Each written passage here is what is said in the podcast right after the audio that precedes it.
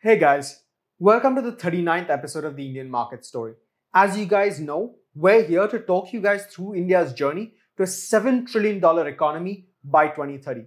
But we want you, our viewers and citizens of India, to participate in this wealth building journey with us. And so, to ensure that you guys get it right, we're here with our returning guest, Mr. Dipan Mehta. In the, in the last episode of this three part series, we talked about the principles of how to build a good portfolio. But life isn't perfect. Oftentimes, we start out with bad portfolios, there are challenging circumstances, and that's what we're here to talk about today. How to fix bad portfolios and how to deal with challenging circumstances with your investments. So, uh, Mr. Mehta, can you talk us through the common mistakes and issues that you see in people's portfolios? Thank you for inviting me to the podcast again. I think the most common mistake that people make is that they don't do enough homework in their portfolio. I mean, you amount of research you do to buy a new cell phone or a new car, and the number of people you ask the opinion on and the YouTube videos you see, uh, even a fraction of that is not done when it comes to buying stocks. Usually, you make a phone call to a friend who's investing in stock, or you see something on TV or some social media post and you're buying the share without really understanding what you're getting into. And not only have you identified in that manner which stock you want to buy, there's no thought being put behind how much you should invest in it. It typically depends upon how much bank balance you have. So you could have a situation where you have a large bank balance and the wrong stock, and you've got into that stock because of the yeah. large bank balance. Whereas you're a good stock, whatever way you got it, but you had a small bank account, some small bank balance, and you're holding junk stocks in your portfolio, but you did not sell that and buy this new stock. So I think that the common mistake is that people don't think through this thing. And actually applying commonsensical principles, mm-hmm. One can significantly improve uh, the stock picking and the stock retention strategy uh, in a portfolio, which makes all the difference. Okay, so what are the what are the negative outcomes of this lack of homework? Where where does it end up in? So what it ends up in is very distorted portfolios with large holdings in certain stocks and very small holdings in certain other stocks.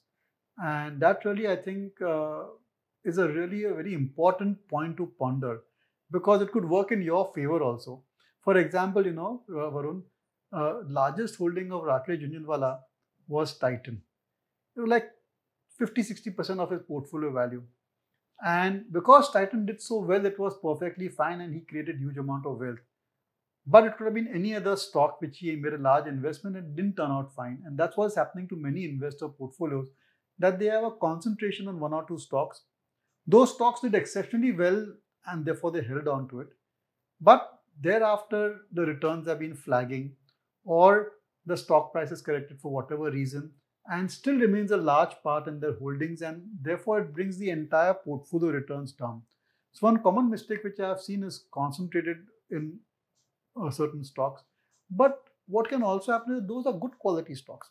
Like I know a friend of mine, Deepak Kapadia, he has 70% of his holdings in Infosys. It's done really very well for him, but last five, 10 years or so, Infosys has been a bit of an underperformer. So what should he do or someone like do to try right. and get it right? So let's say let's let's actually try and do this, you know, for our for our viewers. Let's say, you know, I, I'm I'm an amateur investor, and you know my dad or my granddad has uh, bought a lot of HDFC or HDFC Bank at a really great price 20, 30 years ago. So multi-bagger, it's done great, it's delivered great performance. Now it's like 60, 70% of my portfolio. Or you know, maybe it's not HDFC Bank, maybe it's Reliance, or maybe it's like you mentioned, Infosys. What do I do next? Well, how do I, even if I've found the courage to do something which is its own battle, what do I do? First, let's talk about courage. Okay, how do you build the courage? Because that's the first battle is to build the courage to liquidate that large holding and get into something else. Mind you, in family, such large holdings are like family members. You don't yeah. throw a family member out, do you? So, getting getting uh, starting the process of selling off a large holding is a very emotional and to an extent traumatic decision as well because that company is giving good dividend yield as well. So the way to tell yourself is that look, I've got this family silver, I'm selling it, but I'm also buying someone else's family silver. If I'm selling one jewel, I'm buying another jewel in turn. And that's the strategy that if you're selling a great business, a good quality stock like an HDFC or Infosys, if you're selling that, then you are buying something else in turn, like a Maruti or a Larsen and Toubro. So this is a good time to look at your sectoral allocation. And if a particular sector you have a less allocation, less weightage, then pick the winner over there. Pick the bluest of blue chip stock over there and replace that gradually from the large holding and build position in other, some of these other smaller holdings. And that way, what you've created is a nice necklace of diamonds and not just one single solitaire. So, I have a question here in looking at your sectoral holdings, right? Like, so if I'm somebody that's sitting on a single extremely large stock, um, does it not matter what sector I rebalance into? Or should it be that I try and rebalance into a sector that's almost like a counterweight to that sector. Like, for example, if you're holding a large holding of, let's say, Hindustan Unilever, as an example, as an FMCG stock, should I, when moving away from FMCG, try and go into a sector that's a counterbalance to that sector? Is that a good strategy? No, Varun, I don't think so. In the first uh, episode of this particular topic, we spoke about lessons from the index. And one of the important lessons is diversification. So each sector will not act as a counter for the other, but an investor should be present in all the most important sectors as well, even if they're not doing well, right? So if you have a large holding in one particular company, obviously you have a overexposure to one particular sector, and then you should try and reduce that exposure to that company in the sector into the other sectors where you are underweight. Whether you like it or not, no, every dog has its day in the sun. Every sector over a period of time will do well there's no doubt about that. Even the stock, even commodity stocks, which I generally avoid, they have that period of four, five years where they do exceptionally well. So it's important that investors be present in most of the important sectors. And because of this uh, position where they have a large holding, they're obviously underweight in other sectors. So they should look at which sector are they most underweighted and do that switch, do that switch continuously till all the sectors are pretty well balanced. Okay, no, that makes a lot of sense. Um, and I, I mean, I assume this this advice applies not just to sell off a large holding in and rebalance other, into other sectors, but also if you have incremental cash uh, and you're not selling off that large holding to put it in those yes. underweight sectors. That's a very nice point you made, Varun, because very often I've seen an investor's portfolio because one stock has done well for them, they keep on buying into that stock more and more. And in fact, uh, they are creating more of a problem for themselves by adding to the same stock because they say मेरा luck चल गया ये share में ये अच्छा है या इतने साल से मैं पकड़ के रखा है I made so much money on it if I have more money, let me just invest in it. Right. right. And that may be true for the for property where you're staying in, you buy the flat next door and flat in the building that does well for you. It may be true for gold also, but it's not true for stock because every company eventually will come to a phase where it starts to underperform. So you must avoid that mistake definitely. So, a, a common question that we're going to get on this subject though is that with large, extremely profitable holdings, a very common question we get as investors is they're scared of the tax implications. So, would you like to clarify that out for our investors? It's a 10% long term capital gains tax. It's a pain, you have to pay it. But if you want long term stability and using the word stability in your returns, then that's the price well worth paying the 10% capital gains tax. So I want to try and just stick on this long-term capital, 10% long-term capital gains tax, because there's a lot of misnomers in the market as well about taxation being done at slab rates or whatever it might be. Uh, I want to try and understand if there's any indexation benefit. That's a, another question we get. Um, oftentimes, people don't know the purchase price of their stock, so they don't know how to calculate their tax implication. Do you want to try and go a little bit deeper into that because this is a very common question? Yeah, but I think uh, we can leave it for another podcast because it's a very technical question and best answered by a chartered accountant. All I can say is that 10% is the capital gains tax on this thing, and there are certain indexation benefits as well. At the same time, um, if your income level is below the threshold level, then you get certain other benefits. So it's a slightly complicated question which we should not get into, but it is fair to assume that 10% tax is paid. Okay, cool. No, that's a you know what I, what I can do actually think at some point I'll try and get an expert to talk about the taxation of uh, investments and try and break that down. That's a good time because budget is coming up. Absolutely, I think that's a really good, uh, it's a really good feeder. And I think maybe we'll try and make that happen really soon for y'all as well. So we've talked about what to do with quote unquote bad portfolios. What do we do in good and bad times? And there's a particular um, phrase here that I want to try and highlight because again, another another phrase from Mr. Buffett. When everyone is greedy, be fearful. Be sorry. When everyone is greedy, be fearful, and when everyone is fearful, be greedy. So, how do you know what to do when everybody is fearful, and how do you know what to do when everybody is being being greedy? But can you define when will they be greedy right. and when will they be fearful? So greedy is bull market, fearful is bear market. Yes, so absolutely. So you can conclude that investing is all about managing the emotions because greed and fear are emotions, right? Right. So I think if you understand your emotion, that's half the battle won. And uh, you have to have that kind of conviction that bad times will not last and good times also do not last. And how you behave and what strategies you apply during the good times and what strategies you apply during the bad times will make the key differentiator in what returns your portfolio is generating. And let's talk about what you should do in good times because let's talk about the good right. times first. Wait, before we talk about what you should do in good times, um, I want to try and bring an example to the table, you know, maybe through your lens, through your experience, perhaps from some years ago. Um, I, I believe there was a bull market just from 2004, 2007, pre pre 2008 crisis.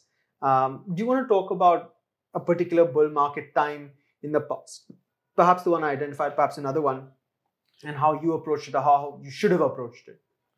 Yeah, well, see, um, uh, of course, the 2004 2007 bull market was fantastic.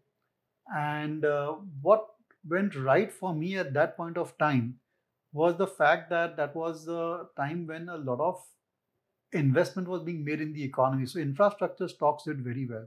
And we had a very big position in Larsen and Toubro. So that was built in the bear market. When Larsen Toubro was not getting enough orders and they were trying to struggle to, you know, get the growth momentum going. But I did feel that it was a great company available at a reasonable valuation. And the beauty of L&T is that there are certain projects in India which only L&T can execute because of yeah. its size and its caliber of management and the engineers and the kind of human talent which they have.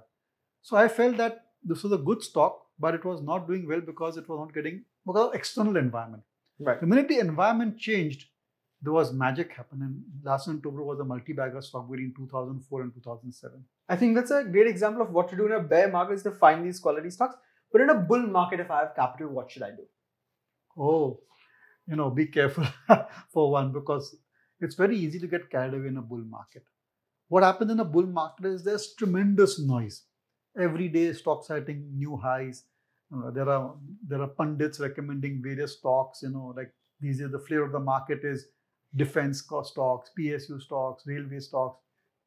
Back in 2004, it was all about real estate stocks and it was about power companies. So every bull market will have a favorite, one or two favorite sectors, and a lot of stocks will be recommended on those sectors. But you need to manage your risk well over there and not be over invested in those sectors. And if you're investing in those sectors, not to be invested in the duds or the tier two, tier three companies in that sector.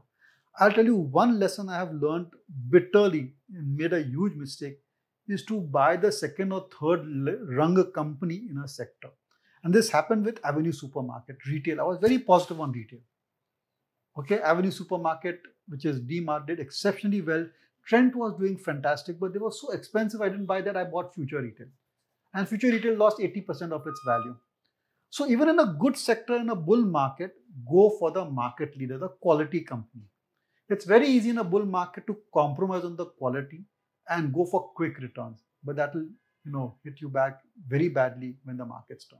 I think that's really great advice. So now let's let's go on to the other side of this this equation. And uh, again, another another saying from Mr. Buffett that I, I really I enjoy sharing: you only know who's swimming naked when the tide goes out. And that's so very true, because all the bad news comes out of a company in a bear market. Yeah, you know, they, all the mistakes they have made, all the corporate governance lapses, uh, the bad expansions and diversifications, and the M&A activity all come back to bite in bad times.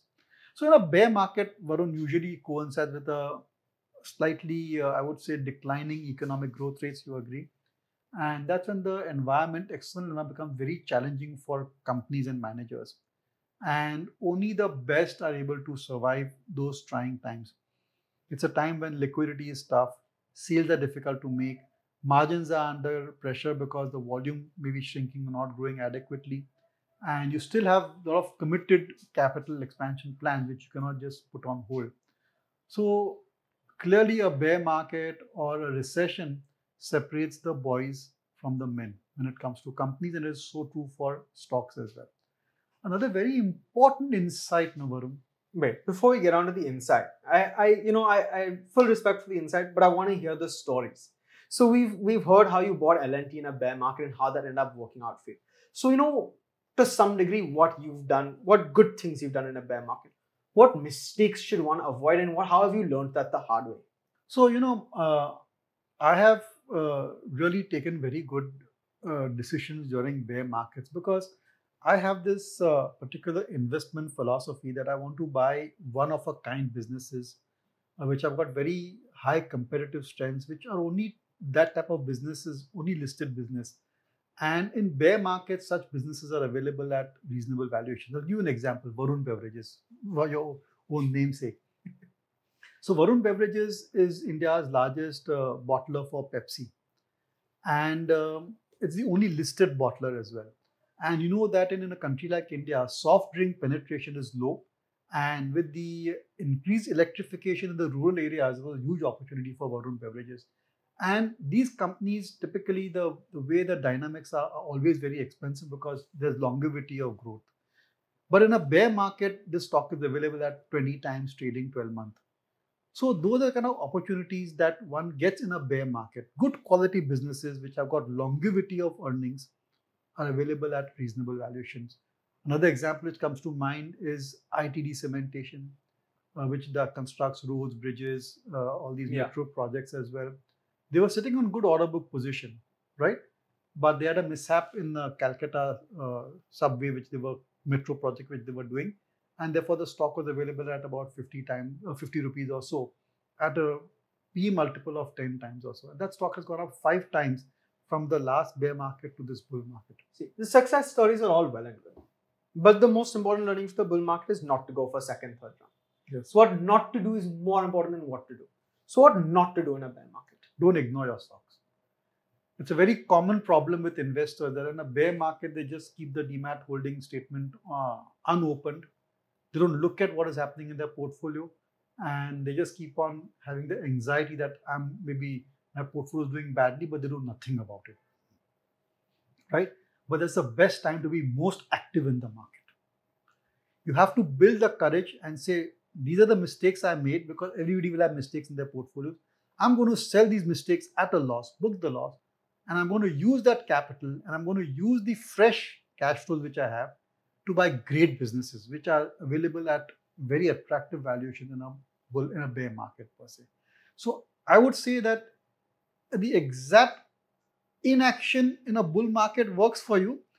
Heightened action in a bear market also works for you. It's counterintuitive. You get it? Yeah. And you tend to be more, uh, you know, look at more, take more interest in your stocks in a bull market, where it should be the opposite. Take more interest when in a bear market. I think that's, I think that's a great lesson uh, difficult one for for investors to follow, but I, I do hope they take. You go through one cycle or two cycles. No, investors will if they get this one or two cycles right, no, then they will follow it like a mantra. Okay. Well, hopefully, um, if nothing else, the cycles will teach our investors. But one one thing that's really difficult for investors to handle is when something unexpected hits, right? Something like COVID nineteen and you know, both of us know stories of people that panicked at the bottom and sold everything. So, how should investors manage these unpredictable events at, at a broader level? At a, at a stock level, we'll come to in our next episode. But at a broader level, how should we how should investors manage these unpredictable events? It's a very, very, very good question, Varun, because it is these events which really shake the confidence of the investor, and that's when maximum mistakes are made also. Because the events by themselves also are catastrophic or cataclysmic, and uh, the emotion comes into play. There's panic all around, or maybe there's euphoria all around, as the case may be, and then you tend to get carried away with that panic or that euphoria. But one has to think through this thing. I would categorize all these events into two baskets ones which have a short term impact on earnings and ones which have a long term impact on earnings. The ones which have a long term impact on earnings, you need to really understand, be aware, and take action. For example, the global financial crisis of 2008, 2008. Lehman Brothers crisis. Yeah. That put the entire world into a recession for two, three years or so. Yeah. So it's going to have a long term impact on the uh, performance of companies. So you need to take action. But the same 9 11 attack.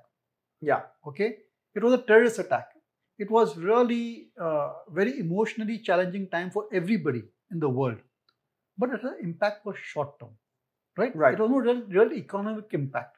Same thing with COVID. I mean, COVID had an impact for one or two quarters, but companies immediately got back once the once the lockdowns were lifted.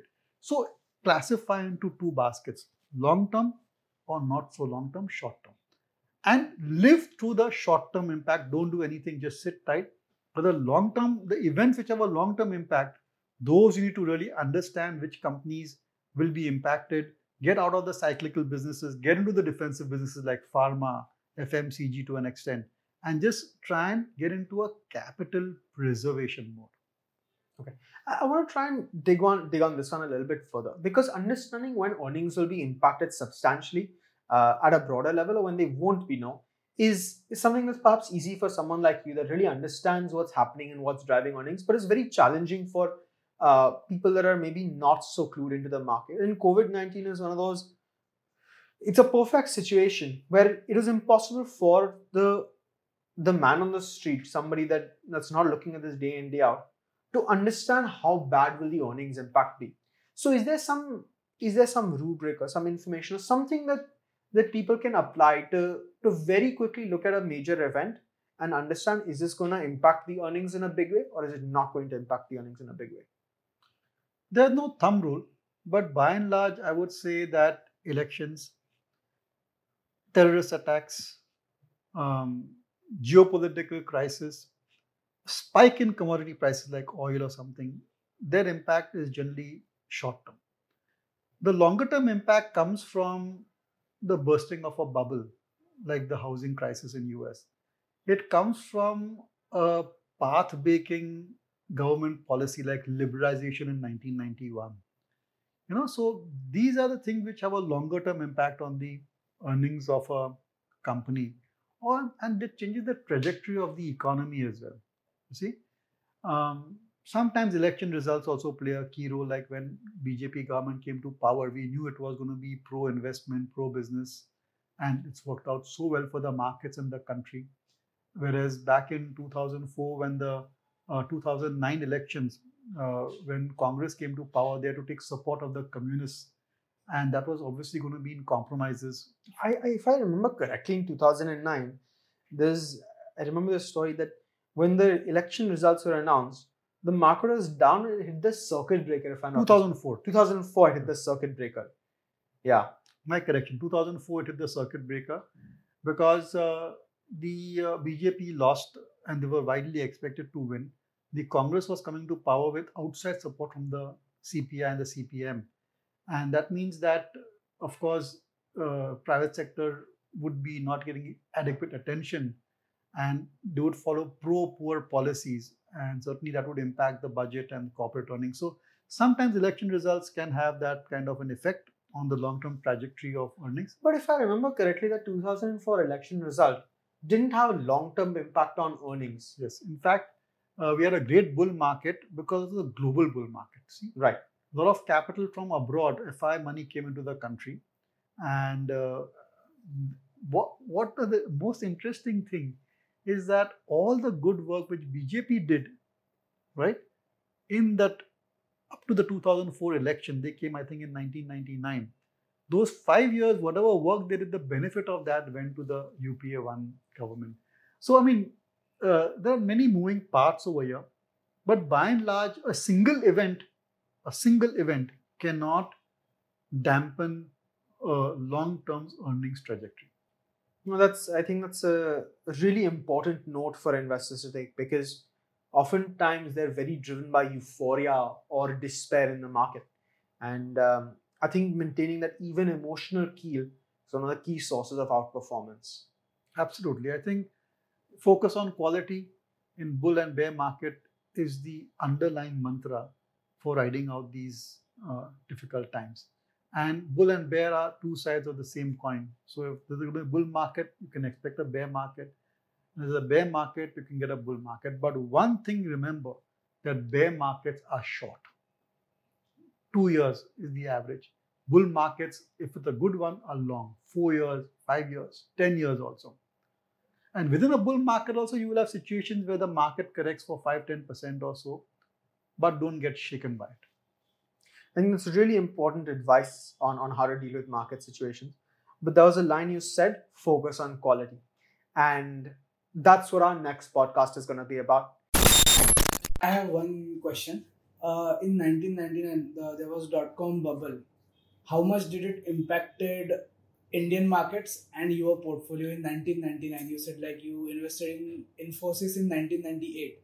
So that would have. No, that was a great wealth creating opportunity for everyone who invested in tech stocks, but very few able to get out of it because then the dot com bubble, it was just for 18 months that tech stock just kept on going up, up, up, and then by 2000, March 2000, it was all they were down by 60, 70 percent. So it was like a bubble. Actually, it's a bubble. The first time I actually saw a bubble, you know. So, so how did your portfolio reacted to that? we did very well because we were 90 percent in tech stocks and but fortunately we have we sold to buy property and buy business and everything so we were fine that time and then some other stocks like infosys we had infosys had mastech uh, they did they they fell but then they did well after that also so sometimes in a bubble also you hold a stock okay you see correction 40 50% but then over 3 4 years again it recovers ground So I hope our viewers have taken some really important lessons on how to manage their portfolios through challenging and great times in the market. And we hope you join us for the final installment in this series on how to select the right stocks. Because, as of course, quality defines everything. Thank you for joining us. This podcast is produced by Elixir Equities Private Limited, a SEBI registered research analyst. Registration number INA 00004787. The information provided in this podcast is for educational and informational purposes only and should not be considered as investment advice. Investment in securities market are subject to market risk. We strongly advise all investors to read all related documents carefully before investing.